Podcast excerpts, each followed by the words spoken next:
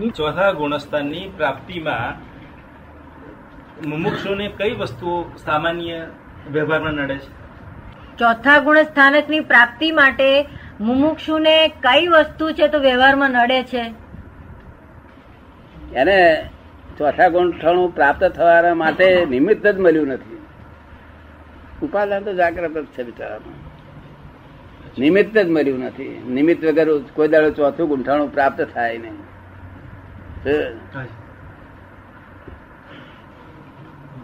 અને નિમિત્ત મળે તો સહેજે થઈ જાય. તો સમ્યક્ત થયેલો માણસ હોવો જોઈએ. આત્મજ્ઞાની ના હોય સમ્યક સમ્યક્ત થયેલો હોય. એવો માણસની પાસે જો એ ભેગો થાય તો એને થાય. બરાબર. સમજ્યો ને? નિયમ એવો છે. હવે એ સમ્યક્ત કેવું કહેવાય? ઉપસમ સમ્યક્ત કહેવાય. હા. એટલે ચાર અનંત અનુબંધી પ્રકૃતિ ખપી જાય પછી મિથ્યાત્વ મોહની ખપી જાય મિશ્ર મોહની ખપી જાય. આ છ પ્રકૃતિ ખપે એને ઉપસમ સંકિત કહેવાય. જો અને સાત પ્રકૃતિ ખપે તો ક્ષાયક સંકેત કહેવાય. આ છ કરે તો ઉપસમ અને સાત સાત પ્રકૃતિ ખપે તો તો ક્ષાયક કહેવાય. તો સાતમી કઈ પ્રકૃતિ? સમ્યક્ત મોહની. કેવું? સમ્યક મોહની. પણ કેવી? સમ્યક તો મોહિની. મોહની. પણ જો ભગવાન નામ કેવું સરસ આપે છે? મોહની પણ સમ્યક્ત મોહની. એવો કેવો મોહ હશે કે સમ્યક્ત કહેવાય છે? શાની પર મોહ કરીએ તો સમ્યક્ત કહેવાય? મારે હમણાં વાત થઈ ભાઈની સાથે શું ગાડીમાં કે રસ્તામાં જ રાધેશ્યામભાઈ જોડે વાત થઈ. કે તેરમા ગુણસ્થાને પહોંચેલો જીવ કેવળ મુફતીમાં એનું મોહનીય થવાથી એ પહેલા ગુણસ્થાને આવી પડે છે. તેરમામાં કે અગિયારમાં? અગિયાર. છે? તેરમામાં તો બને છે. અગિયાર અગિયાર અગિયારમા. ગુણસ્થાને ગયેલો જીવ. અગિયારમાં ગુણ સ્થાનકમાં ગયેલો જીવ કેવળ મુપત્તિ ભાવમાં. કેવળ મુપત્તિ ભાવમાંથી પણ પડે છે. અને પહેલામાં આવીને જાય પહેલામાં આવી જાય બરસ પછી? ના એમ એ મેં કહું એટલે એ પણ એક મોહિનીનો પ્રકાર જ છે ને. એ એ પણ એક મોહિનીનો પ્રકાર છે તો ઉપશાંત ના એ ઉપશમ થયેલું એટલે. અગિયારમું ગુણસ્થાન હા, ઉપશાંત મોહ. ત્યાં પડે સપક શ્રેણીએ નહીં ચડેલો ક્ષાયક શ્રેણીએ સપક શ્રેણીએ. એટલે પ્રકૃતિ ક્ષય કરતો કરતો નહીં ગયેલો ઉપશમ રહી ઉપ- ઉપશમ એટલે આ દેવતાની ઉપર રાખોડી વરી જાય. તેથી આપણે માની બેસીએ કે હવે દેવતા બેવતા ખલાસ થઈ ગયો. પણ જરા ફૂંકે ત્યારે જાગૃત થઈ જાય. જો એ દેવતા હા ઓલવાઈ ગયો જોઈએ. તો જોખમ નહીં નહીં તો જોખમ ક્યારે આવીને ઉપર હરગી ઉઠે ત્યારે કહેવાય નહીં. એટલે ઉપસમ પ્રકૃતિ. સમ્યક તો મોહ. હવે એ કયા પ્રકારનો મોહ એવો કે જયારે ભગવાને અને સમ્યક મોહ પાડે ત્યારે કે કોઈ પણ પ્રકારનો જગતમાં મોહ ના હોય. કોઈ પણ પ્રકારનો. ફક્ત એક જ મોહ રહ્યો હોય કે આત્મા શું હશે, કેવો હશે, શું હશે ને કેવો હશે, શી હશે ને કેવો હશે, આટલો જ મોહ રહ્યો હોય. ભગવાન આત્મા સંબંધ જાણવાની વાતમાં એને મોહ કહેવાય તો કે મોહ નહીં તા બીજું શું કે છે? શું હશે ને કેવો હશે? પ્રશ્ન ઊભો થયો, એ જ મોહ. શું? એટલે આપણે આ જ્ઞાન આપણે આપી દીધેલું, તે સહાયક સમજી સાથે કે એ પ્રશ્ન પણ બંધ થઈ ગયો. શું હશે ને કેવો હશે એ શંકા રહી. નિશંક થયા. શું થયું? નિશંક આત્મા સંબંધમાં નિસંગ થયા. અને નિરંતર આત્મા રહે છે ને એક ક્ષણ વાળા આગો પાછો થયા છે નિરંતર આત્મા રહે. કે જાગૃતિ રાતમાં જાગો તો એ આવે. રાતમાં ભૂલે છે કે જાગી ઉઠ્યા તો એ સામું આવે. આપણે યાદ ના કરવું પડે. યાદ કરવું એ યાદ કરવું શાને યાદ કરાય. સમરણ ને યાદ કરાય. શાને? સમરણ. ને સમરણ હંમેશા વિસ્મરણ થાય. આ તો દર્શન કેવાય સહાયક દર્શન એટલે તો આગુ બાજુ થાય જ નહીં. જાગ્યા વખત દેખાય.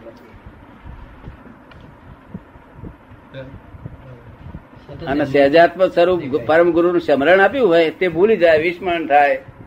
સમજ પડી ને? કારણ કે યાદગીરી કહેવાય. અને યાદગીરી વધારે વધારે યાદગીરી હોય ત્યારે જગતના લોકો પૂજા કરે. પૂજા કરે કે ના કરે? હવે યાદગીરી સારા અધીન છે કે રાગ દ્વેષના અધીન છે. જેમાં રાગ તે યાદ બહુ રહે જેમાં દ્વેષ એ બહુ યાદ રહે. શું? અમને આજે શું વાર થયો ખબર ના હોય કારણ કે અમને રાગ દ્વેષ કે નહીં આ શું વાર શું તારીખ એ અમને કશું ખબર હોય. અમારે પૂછવું પડે કે શું વાર થયો. હવાર પૂછ્યું હતું પછી બહારનું પૂછવું પડે. શું વાર થયો? શું? છતાં મેન્ટલ લઈ અમે. એ અજાયબી છે ને. હા, રાગસ્થ પાતળા થઈ ગયા.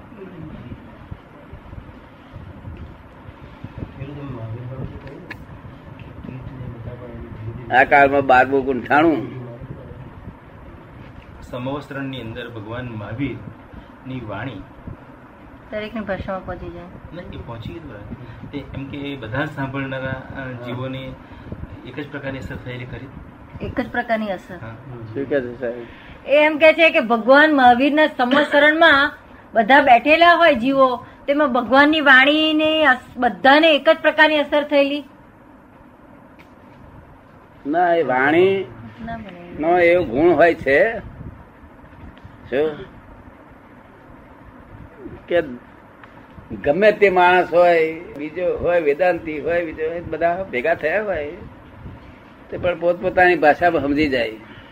એટલે એટલે વાણી એક જ ભગવાન બોલ્યા જ નહોતા. એનો એ કે છે એનો અર્થ એવો કે ભગવાન મહાવીર બોલ્યા જ નહોતા. ના બોલ્યા તા. એ બોલે બોલે એક જ ભાષા. પણ પોતપોતાની ભાષામાં સમજી જાય. મેં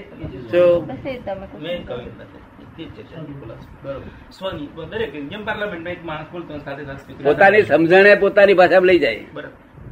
ને એટલે સંતોષ થાય અમને.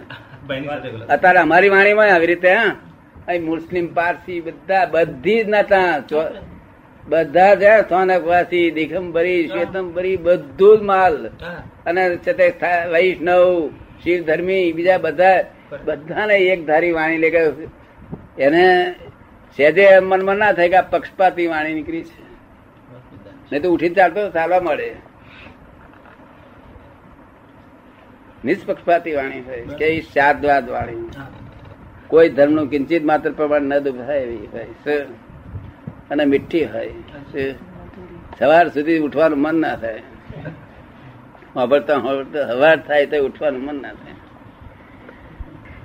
તારે ભગવાનની કેટલી મીઠી છે? જો જ્ઞાનીઓની એટલી મીઠી છે તો ભગવાન કેવી મીઠી છે? કે પૈસા એની કિંમત જ ના હોય ને. એટલે ફ્રી ઓફ કોસ્ટ આપવાનો રિવાજ બધો. પચાસ હજાર રૂપિયા આપ્યા તો હારા પણ આ તો તમે એથી વધારે કિંમત લઈ લીધી કે શું? પરમ વિનય. અને હું કઈ જાણતો નથી બસ. જો જાણું છું તો તને ઠોકર નહીં વાગતી તો અહીંયા આવ્યો છું કરવા. બરાબર છે. અને ઠોકર વાગે છે તો જાણ્યું નથી. સાચી.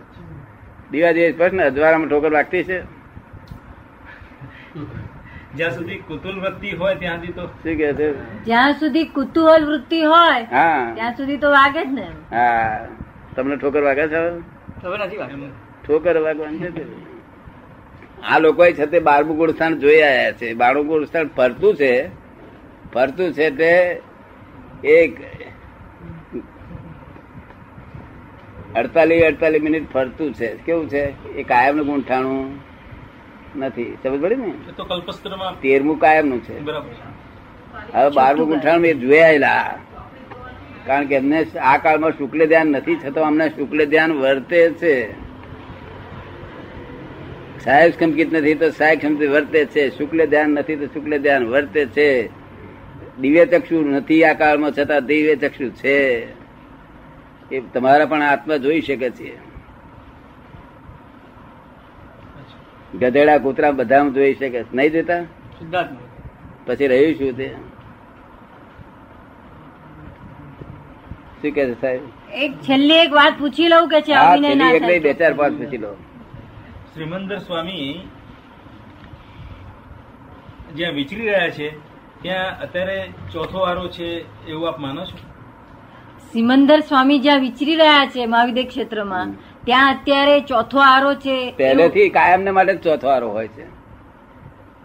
એ આપણે એના જેવું નથી તો ચોથો આવે પછી પાંચમો આવે ત્રીજો આવે એવું નથી. તો પરમાનન્ટ ચોથો આરો જ હોય છે એટલે તીર્થંકર વિચાર્યા જ કરે.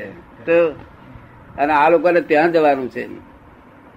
આ જેનું જ્ઞાન આપું છું ને એક અવતારી એટલે ત્યાં જવાનું છે. કારણ કે ચોથા આરા અહીં પાંચમા આરાને આ લોકો લાયક રહ્યા ને અહીંના લોકોને જોડે ફિટ થઈ શકે નહીં.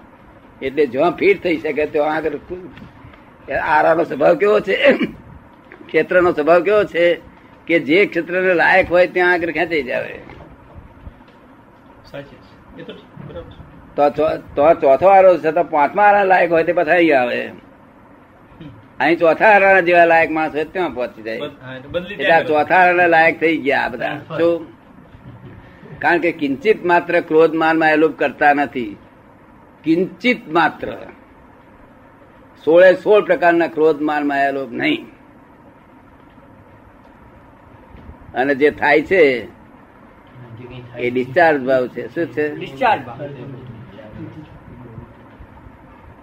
થાય છે એ ડિસ્ચાર્જ ભાવ છે. કોકને એમ જ જાણે.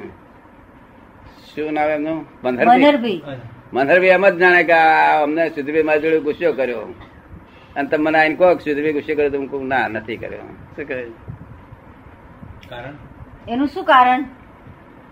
કારણ કે એ ઇફેક્ટ છે. શું છે? શાની એ effect? જ નથી. ઇફેક્ટ છે. એટલે ઇફેક્ટ. એ ઇફેક્ટ થાય ને એ જયારે. ત્યારે સુધીરભાઈ ગુસ્સો કરે. એ પોતે પસ્તાવો કર્યા કરે. કે આમ કેમ થાય છે આમ કેમ થાય છે? શું કહ્યું?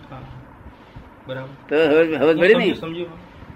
કારણ કે પોતાને આ ગમતું નથી છતાં થઈ રહ્યું છે કારણ કે ઇફેક્ટ છે. સમજ પડે ને? એટલે ક્રોધ કોનું નામ કહેવાય? કે જેની પાછળ હિંસક ભાવ હોય જ. આ હિંસક ભાવ નહીં પણ અહિંસક ભાવ હોય છે. અને તો હોય.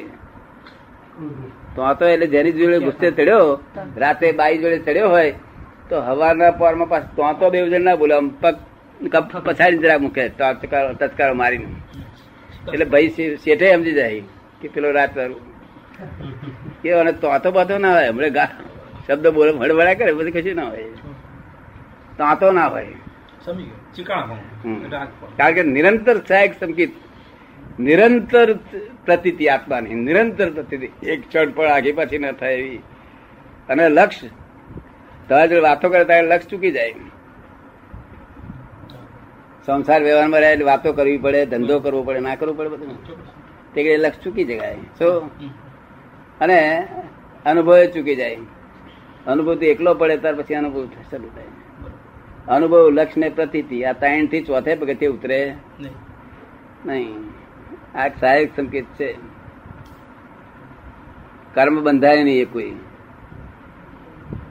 પ્રવૃત્તિમાં નિવૃત્તિ છે. આ શું છે? એ પ્રવૃત્તિ કૃષ્ણ ભગવાને કહ્યું કે પ્રવૃત્તિમાં નિવૃત્તિ રાખો તે આ પ્રવૃત્તિ રાધે સંપેરે એવું બહુ ઊંચી દશા. વિરાટ પુરુષ. તમારે બહુ વર્ષનો સંબંધ છે ને? આજે બંનેને જોયા. આજે જ બંનેને જોયા.